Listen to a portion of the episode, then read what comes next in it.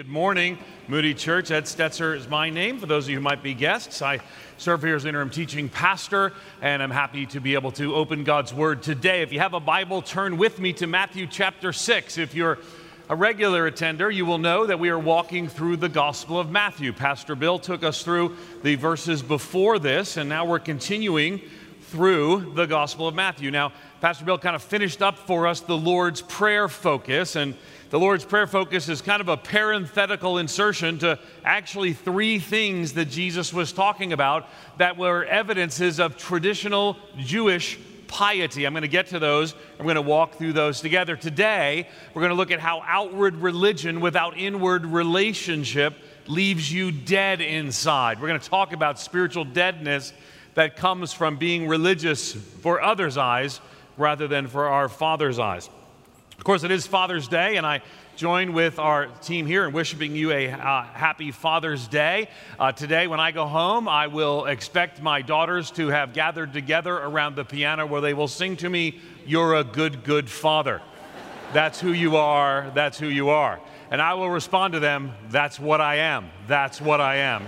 That's what I am. Because today is the day, I told them last night, tomorrow's all about me, kids. And then I realized how horrible that sounded. Uh, but I do recognize that the other 364 days a year, we have a name for those in my house. We call those Mother's Days. And so this is my one day.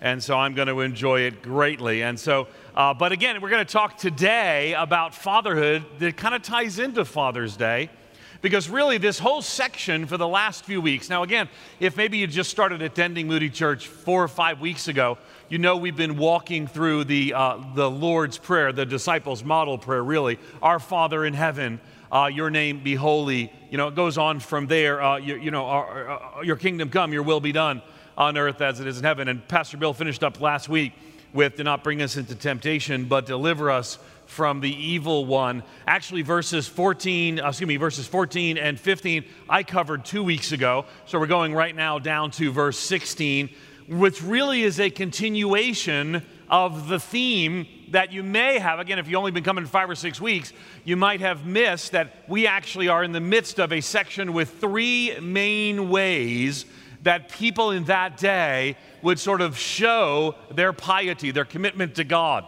right? The first one, and you can actually see that if you have your Bible, it starts in chapter 6 verse 1 it's it's what we call almsgiving or giving right and so jesus says to give don't let your left hand know what your right hand is giving so you can give and be rewarded by your father who's in secret and then after that he talks about prayer this is in verses 5 and 6 when you pray, you don't want to pray like the hypocrites, he says, uh, because they love to pray standing in front of others. So he says instead, pray in your prayer closet, and your Father who sees in secret will reward you.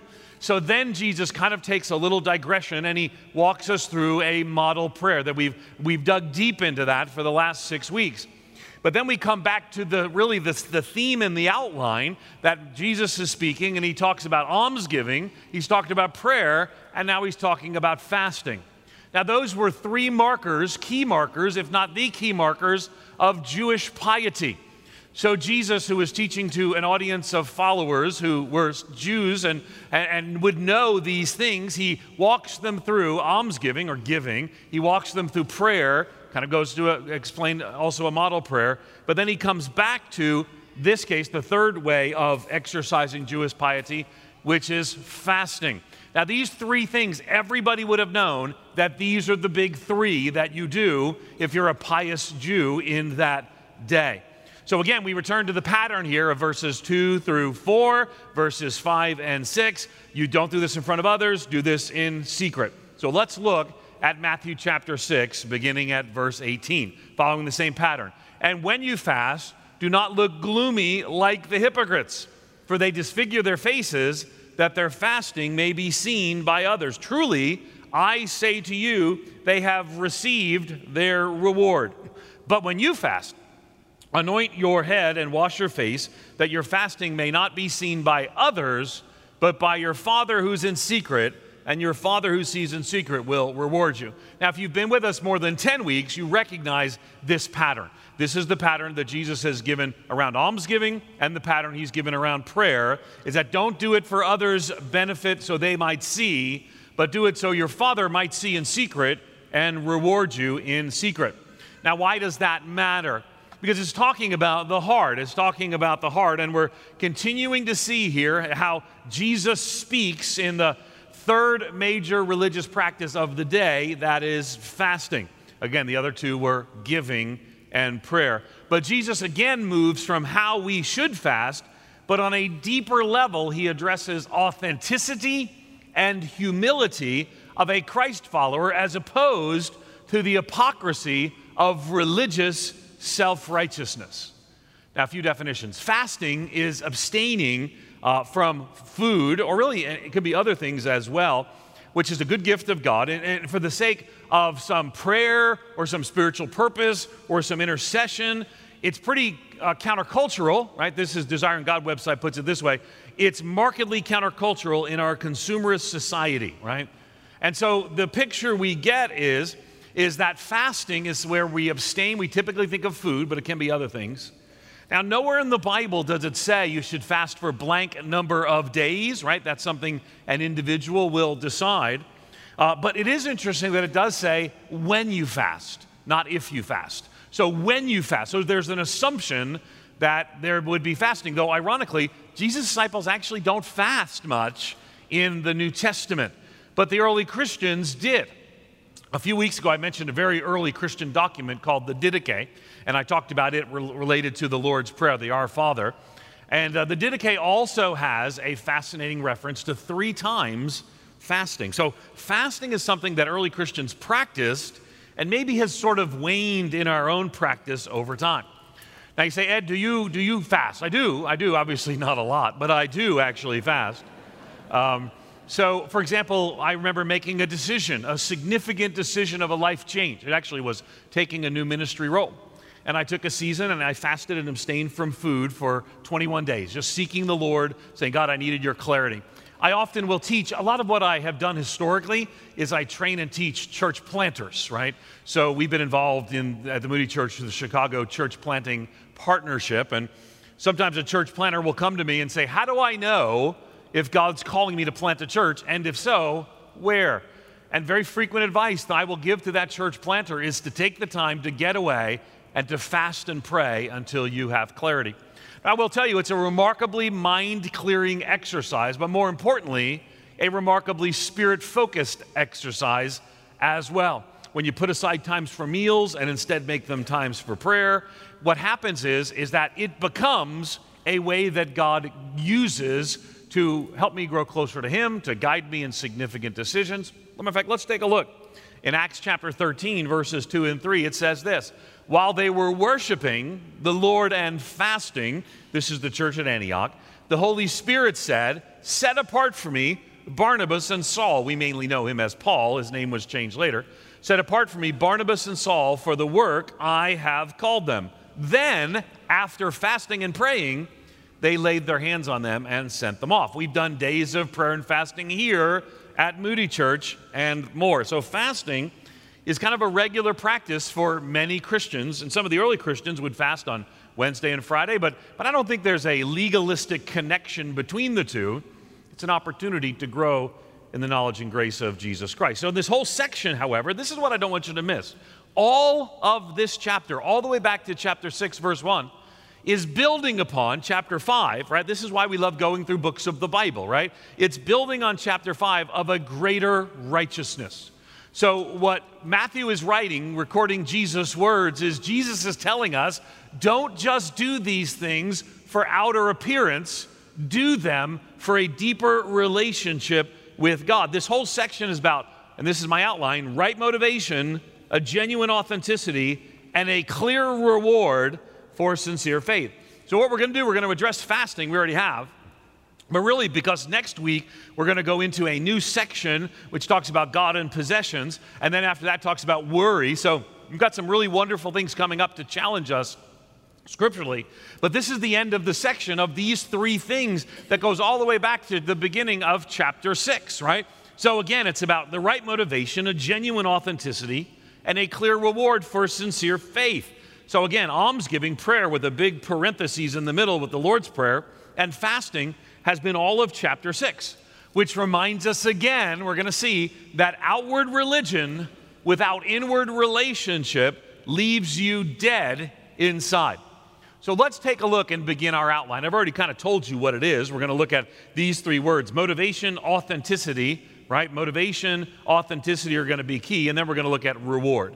So let's take a look at number one in our outline. You can take notes if you're so inclined. Motivation is prideful and insincere faith is consumed with selfish motives. Remember, this whole section, all the way back to the beginning of chapter 6, is about right motivation, genuine authenticity, and a clear reward for sincere faith, right? Remember again, outward religion without an inward relationship leaves you dead inside. So Jesus then launches in to the third of these practices of piety, and he says this And when you fast, do not look gloomy like the hypocrites, for they disfigure their faces that their fasting may be seen by others. Now, the key phrase that we've seen in all three of these uh, examples of piety is seen by others.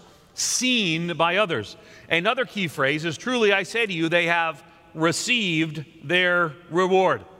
Now, again, what's going on here is there's a uh, desire to look religious, not to live a godly life. And so Jesus speaks against this. He cautions them about a better way. He says, When you fast, don't look gloomy like the hypocrites. They love to disfigure their faces. Now, in just a moment, what we're going to find out is, is that they, they, they didn't uh, anoint your head, in other words, put oil, anoint your head with oil, and wash your face. Now, instead, they would live in such a way that they looked like they were fasting. Now, why does that matter? Well, first of all, I mean, this is kind of at this point, nobody looks like they're fasting today because everybody knows this verse. Right? So, anyone starts fasting, uh, if you ask them, and, and thank God for when they do, if you ask them, why aren't you having lunch? Everybody knows this verse now. But remember, 2,000 years ago, this was a different time. Now you'd be like, no, you know, I'm good. I'm, I'm just not, I'm not hungry. And you're like, I am so, so hungry right now right? I would eat leather off a shoe if I could have the opportunity to do so. But everyone knows this verse now, so, so you have to take just a moment and do what, uh, what's called a hermeneutic bridge. Can you say those words with me? It's hermeneutic bridge. Let's say it together. Hermeneutic bridge. Now you're saying, who's this hermeneutics? He's, uh, he's a nice guy. Okay, hermeneutics is kind of how we understand biblical interpretation. Now, to do this, and many times in the Bible, we need to go across the hermeneutic bridge. Okay, so the hermeneutic bridge starts in the text, and it asks the question what did this mean to the original hearers? Okay, don't miss this, right? So it starts with what did this mean to the original hearers? And then the bridge goes over the top of the bridge. Think of it as, a, as in your mental uh, image. Top of the bridge is what's the universal underlying principle? Okay, what did this mean to the original hearers? What's the universal underlying principle? And the other side of the bridge is today. How do we apply this today? Now, now that's the bridge, right? Let's say it again. Are you ready? Hermeneutic bridge? Here we go.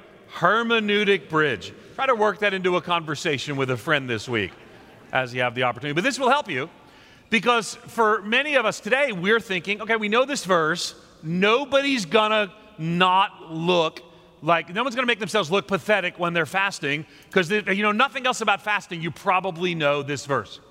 But back then, 2,000 years ago, this was obviously an issue. But the bigger issue is all of chapter 6, right? The bigger issue is outward religion without inner relationship leaves you dead inside. So we go across this bridge and it's don't, well, so uh, the obvious application is, and I think everybody gets that, is don't look like you're fasting when you're fasting.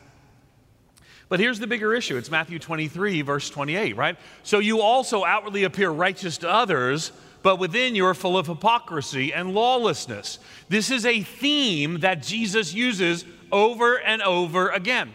Remember, we talked about whitewashed tombs a few weeks ago? They look really nice on the outside, but inside are full of dead men's bones.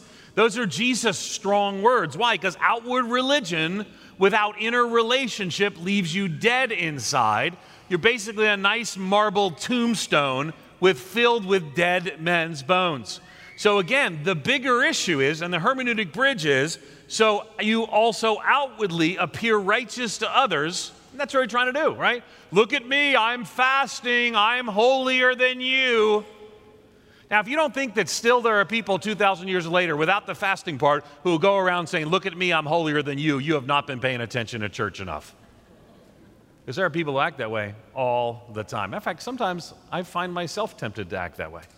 I find myself tempted to look more godly than I actually am, and I bet you do as well. And when that's the case, we're not living as Christ called us to. And on the other end of that hermeneutic bridge, that's the application for us. In other words, it's all about appearance, and sometimes it's about religious appearance, right? We dress for church, we bring our Bible, but maybe we almost killed each other on the way to church in the car arguing. Some of you are just poke somebody, and I'm not pointing you out. Like he's talking about you, brother. Um, so hypocrites trade long term spiritual growth for earthly recognition, right? They would highlight their fasting to appear pious. And so, across the hermeneutic bridge, this isn't the sin that we might do specifically, but across that hermeneutic bridge, what do we do? We try to look righteous rather than actually being righteous. And Jesus is calling us to a greater righteousness. He's calling us to a greater righteousness. Again, outward religion without inward relationship leaves you dead inside. Now again, there's a kind of obscure passage that I think helps us with this though. It's Jeremiah 2:13. And this is a tendency, right? Let's take the hermeneutic bridge from Jeremiah's time, right? Centuries before the New Testament is written. For my people have committed two evils. They have forsaken me. Okay, there's one, right? The fountain of living waters, and have hewed out cisterns for themselves, broken cisterns that can hold no water. Now, what does this obscure verse have to do with us today? Again, let's go across the hermeneutic bridge, right? God is the fountain of living waters. In the New Testament, Jesus says, speaks of himself as the living water, that you'll never have to thirst again. So instead, have forsaken the living waters and instead have hewed out cisterns. Cisterns were places that we uh, would gather and store and then receive water. So instead of receiving and drinking deeply on the inward relationship, we create cisterns for ourselves that can hold no water. Outward religion is a broken cistern that can hold no long term spiritual water. So, outward religion without inward relationship leaves you dead inside, and it goes back for millennia, this is a problem of God's people, and we ought not to be so uh, surprised that it's a problem for us today. See, what's your cistern? Where are you getting your validation? Well, then they were getting their validation from the idea that others would see them instead of an authentic walk in Jesus. Can I just tell you, this is really key. It is far easier to look righteous, it's far easier to look godly than to actually be godly. So we often choose the lesser of the two because it's easier. And it, there's, there's ways you learn, right? You got to learn to you got to learn certain ways that you look, and you got to got to learn to carry your Bible. You got to learn to to look concerned about sin and happy about righteousness, and but your heart isn't necessarily changed. An outward religion without inner relationship leaves you dead inside. So we started with, right, very clearly, it's about right motivation, genuine authenticity, and a clear, a clear reward for sincere faith leads us to number two is authenticity, right? Motivations first. Prideful and insincere faith is consumed with selfish motives. Look at me. Number two is authenticity. Humble and authentic faith places the focus on God's glory. So remember this whole section, all of chapter 6, we're literally going back 10 weeks because we went on this long series through the Lord's Prayer. But this whole section is about right motivation, genuine authenticity, and a clear and sincere faith. We're going to get to that in a minute. But I'm walking you through the fasting section, recapping the whole section as well. So look at what it says in the next part of the verse. Now, but when you fast, not if, but when, anoint your head and wash your face that your fasting may not be seen by others, but by your Father who is in secret. Now, again, this here requires us to do the hermeneutic bridge. Uh, for example, what does it mean to anoint your head?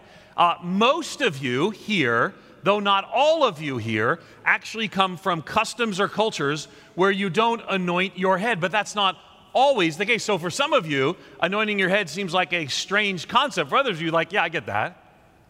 Why the distinction between the two? Because then what they would do is, is one way to, to keep yourself looking, looking fabulous is to kind of anoint with oil your hair. Now, if you didn't do that, your hair would kind of be a mess and you'd look, uh, you know, haggard and you'd look tired and you'd look unkempt. And, and so, what they would do is when they were fasting, they'd quit putting the oil uh, in their hair. Now, why is that the case? Because they wanted the attention drawn to themselves. So instead, Jesus says, anoint your head and wash your face, that your fasting may not be seen by others, but by your Father who's in secret. Matter of fact, let's put that section of the verse back up one more time. Uh, here it is, right here. So that your fasting may not be seen by others, but by your Father in secret. By now, you heard that phrase in some variant three times, right? So don't miss this. Not seen by men, but seen by God. That's the contrast, right? It's not about other people thinking you're religious, it's about you knowing Jesus and being changed by the power of the gospel.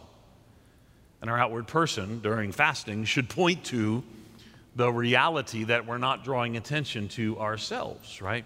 So, washing your face, putting oil in your hair or your beard uh, was a sign of being okay. It, it, was not in trauma or crisis and, and not drawing attention to oneself. Now, here's the thing I don't want you to miss Jesus is talking about a kind of Christian faith that is not outward, but is so beautifully inward. Because I don't want you to miss this, right? Because again, it is easier to look godly than to actually be godly.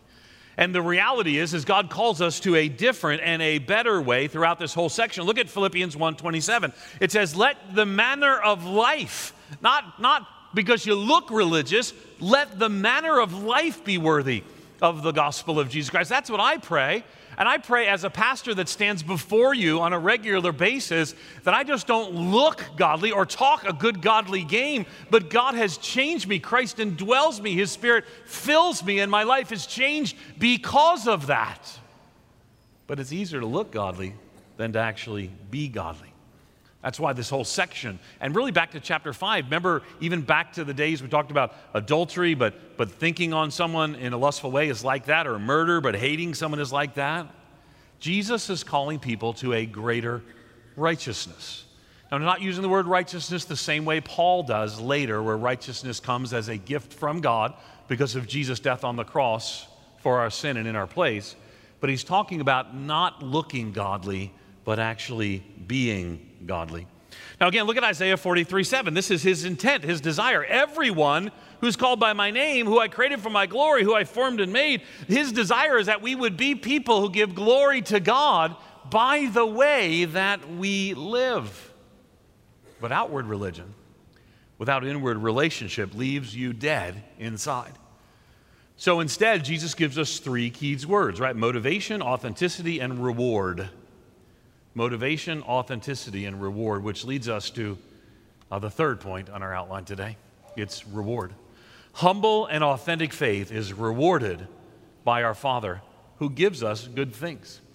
See, when you care about your Father's reward, not about the motivation of pride and insincere faith, but instead you're humble, not bringing attention to yourself, but to the Lord, then your humble and authentic faith is rewarded by our Father who gives good things. Here's what it says that, right?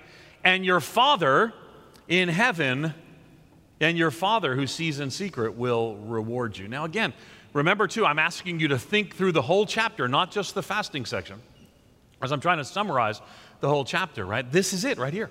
So we, Jesus said this about giving. He said, Don't let your left hand know what your right hand is doing. Why? So your Father who sees in secret will reward you. About praying, don't babble on like the pagans do by being known by their many words, but pray in your prayer closet. Why? So your Father who sees in secret will reward you. And now, about fasting, don't do it so others see it. So your Father who sees in secret will reward you. What's the theme of chapter 6? Your Father who sees in secret will reward you. And when we get that, it changes everything. So today's Father's Day, um, and, and uh, I actually you know, I mentioned I love Father's Day not just because I make my children sing my new favorite song on this day, but I love Father's Day because 20 years ago, on Father's Day, I became a father. So my daughter was born on Father's Day. So the day before Father's Day, I was not a father. On Father's Day, I was a father. And uh, first time. And um, they didn't come with instructions. I really think that someone should have provided some instructions. Because now I have three daughters, and as of today, and for three more days, they're all, they're all teenagers, so you can just fast and pray for me uh, right now. Three teenage daughters at the same time. On the other hand, I know that my oldest daughter turns 20. By the way, I give my, my children give me permission, so don't, don't like write me letters. My children give me permission to share examples. They've charged me, but they give me permission to share illustrations. This one's a low impact one, so five bucks for this. Um, the embarrassing ones, they're quite good negotiators. Um, so my daughter in three days turns uh, 20, and so she's no longer a teenager. I, I, have mixed feelings even about that because when I was 20, I was married. I don't want anyone to think about that. Um, and so, so, but to think about uh, fatherhood, it's so much about um, about trust. And it's not, I will tell you, uh, again, I wish they came with instructions because being a dad's the hardest thing I've ever done, but also the most rewarding thing I've ever done. I still remember in our backyard, we lived, moved here from Nashville two years ago. And uh, my daughters are kind of all Southerners. I'm a, I'm a New Yorker uh, by, uh, grew up there and a Northerner more so. So, but my, my daughters grew up in the South, so they, they say uh, things like, uh, y'all and sometimes fixin', and then I punish them for that because fixin' is not a word, and I'm fixing to show them that. Uh, but um, I don't know where along the way, but they picked up a little thing that still, often when I walk through the door, now they're 13, 16, and 19, when I walk through the door, they all shout, Daddy's home! And I love hearing, Daddy's home! Now, now they learned, I mean, they called me daddy till probably they were, I don't even know, till they were teenagers. And, and then around their friends, they speak about my dad or my father. But around the house, I'm still daddy. And I still today expect when I walk in the door that they'll shout, Daddy's home. But uh, the, the word daddy is something that I've heard a lot and I love to hear. And, uh, and, and, one of the things that I still remember, Kristen, who will turn 20 this week, she, uh, we built in Tennessee this little swing set in our backyard. We, we wanted to invite the neighbors over, and, and so our, our, our little swing set in the backyard became the neighborhood swing set. But it, it has a little step you'd go, doesn't have it anymore, it's gone now, but it has a little, it had a little stair thing. You'd go up to it, and then there'd be this little platform, and there was this slide, and you know, it was built like playgrounds are today. When I was a kid, playgrounds were like 18 foot tall with concrete on the bottom, and you didn't, you know, it's, we raised strong kids then uh, with a lot of hospitalization visits. Um, but now, you know, it goes up to this little, you climb up the ladder to this little stand, but it's all like secure. But, but Kristen found a way that she would be able to jump from that into my arms. And I don't even know how old she was, three or four years old, but maybe a little bit older. But, but she would get up there and she'd say, Daddy, Daddy. And, and, I, and I knew what that meant. And as soon as I heard the word daddy, it meant, I'm going to jump in your arms. And, and I loved it. But sometimes she would say it and not give me time to turn around. So it's like this sudden, you know, 40 pound thing hits you on the back. And I'm like, oh, let me catch you. Ah! But she had a full and complete confidence that I could catch her no matter the circumstances. To her, I was an NFL wide receiver and she was the football. I had gloves with sticky hands, and I could just go, boom, catch that child. Here you go. Here's my kid. Because she had a complete confidence in me as her father. Now, she's since learned that I don't have the ability to catch her at her current size and my current age. Um, but she knows, I still have, I still tell her I have a unique set of skills. Uh, but catching her is not that skill anymore. But she just had this faith that her father could be relied upon and trusted. And she'd say things like, Daddy, and then there would become the jump, and I would catch her. Why? Because I knew that we had this bond, that I was her father. She could count on me, and she knew that I could that, that she could count on me. And so, in that sense, when we understand rightly what a father is, I didn't have that growing up. But we understand rightly who a father is, we understand that our father will reward us in secret when we cast ourselves upon him, not strutting around looking righteous, but saying, Father, Abba, I love you, and jumping into his loving arms. Outward religion without inner, inner, inward relationship leaves you dead inside, but a loving father in whose arms you cling changes everything. But I also remember for all three daughters, they always had this phrase, and I don't know, I guess all kids do. Um, whenever we'd sit outside, um, Daddy, watch this.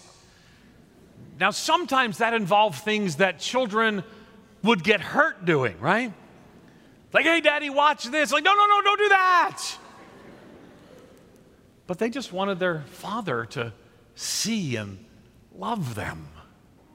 And I want you to know that's what a father's supposed to be like. Because some of us, like me, grew up where we didn't have a father that we could say, watch this too.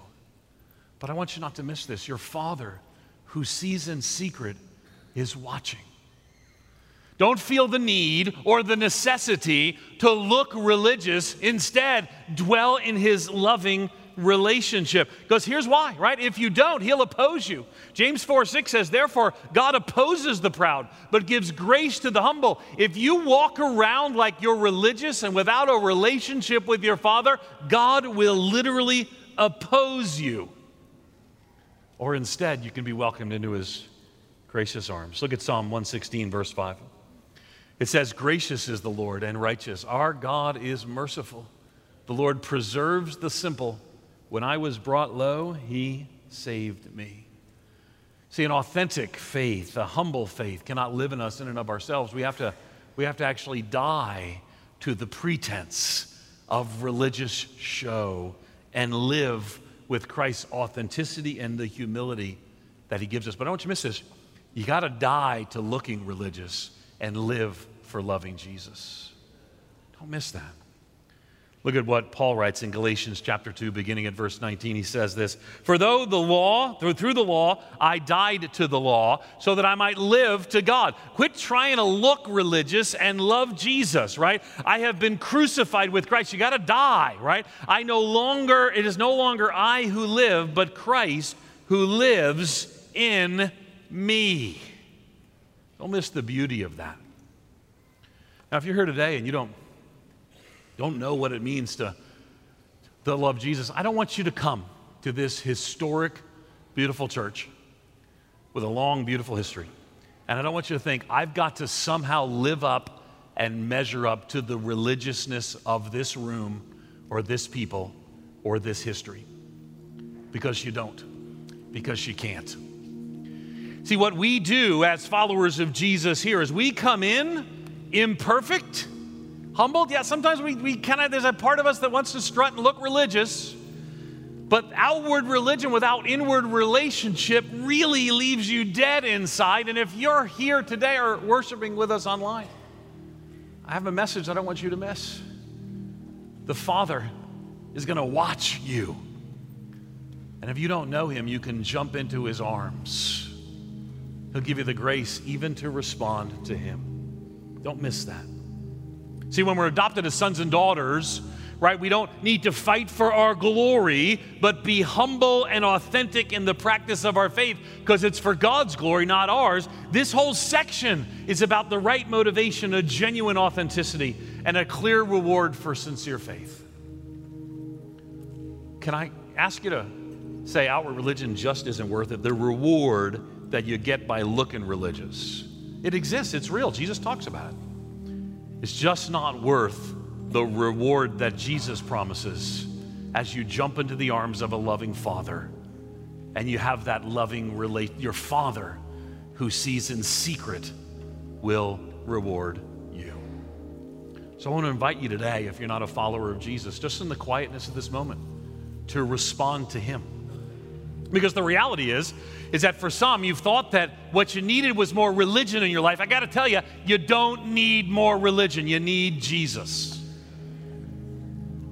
And he gives us a message today that even the most religious are dead inside without a relationship with Jesus. Would you take just a moment and pray with me? Father, I pray today that you might indeed speak to all of us gathered here today about what it means to be a follower of Jesus. Before I get to anything else, just with your head bowed and your eyes closed this morning, I want to ask you if you're, if you're here today, maybe you're tired of trying to look religious on Sunday without knowing Jesus every day. He died on the cross for your sin and in your place. I want to invite you today to trust and follow Him if you've not done that before. I want to invite you to pray with me right now. Just others around you are praying. People got their heads bowed, their eyes closed, or others around you are praying. But I want you, if you don't know the Lord Jesus, you're not sure to give up religion and know Him in relationship. Just if that's the prayer of your heart, I want you to pray this simple prayer with me. Pray with me. Father, just silently to the Lord, I ask you to forgive me of my sin. I ask you to forgive me of trying to look good. And instead, I acknowledge that I'm a sinner and I'm in need of your grace. And Jesus, I receive you as Lord and Savior. I trust you as a loving, loving Savior. Father, I believe you as my loving Father. And I receive Jesus into my heart this day. Father, I pray for those who just prayed with me, Lord, that in the quietness even of this moment, that you might indeed speak to them about what it means to be a follower of Jesus. And while others still around you have their head bowed and their eyes closed, can I ask you, if you prayed that prayer with me just a moment ago, can I ask you to do something right now? It's going to take just 15 seconds of bold, audacious courage, but I want to ask you to do something. If you prayed that prayer with me the first time just a moment ago, I want to ask you right now, just put your hand up for just a second. Say, I prayed that with you, Pastor. I prayed that with you. I see your hand. Yep. Yep, several of you praying that prayer today. Praise God in the balcony. I see that as well. Put your hands down for just a second. Father, I pray for those who just raised their hands, several across this room, Lord Jesus, as they have indicated they've trusted and followed you. I pray you give them courage to share that today. To begin a journey with us, imperfect people, not trying to look religious at Moody Church, but just seeking to love Jesus and to rest in the view of a loving Father. Just take a moment, stand with me. Father, as we stand together, I pray that that you might, as we worship you, Lord, as we ask you to be our vision, that you might indeed speak to us and through us. While you're standing, I'm going to ask this time our prayer partners to come. Prayer partners, I want you to come and stand in your place right now, prayer partners. Please come now. Because as you notice, if you just raised your hand with me, you notice prayer partners, are you coming? Please come right now, prayer partners. As the prayer partners are coming forward, I want you to notice them in different places, right? Because as you see them coming here, there'll be somebody here in just a moment, there's others coming here. If you raised your hand just a minute ago, I want to ask you to do something that is, is maybe bold for you, but God's going to give you the strength. I want to ask you to come, and I want you to come to our prayer partners here or our prayer partners down here. You'll see them with their name tags. You saw them moving a minute ago, and I want you to come and say, I trusted Jesus with Pastor Ed. I want you to pray with me. And then we can help begin that spiritual journey for you so you can be like that one who loves his father and jumps into his arms. That's what you've done today. And he's there. We want to rejoice with you, but don't leave here today without coming and telling somebody, I've met Jesus. If you say you're a long way from somebody, take your time. We'll, we'll just come on down here. We're going to sing because we need stillness in our lives. Because it's not about us, it's not about how we look, it's about who God is. And we're going to sing, Be Thou My Vision. It's a song that speaks about what it means to make the focus of our lives God and who He is. So if you trusted Christ just a moment ago, I want you right now to begin to start working your way to some of our prayer partners, different places, and just come now while we sing. For everyone else, let's make sure our vision is focused on the Lord Jesus. Would you sing with us today? Let's sing together.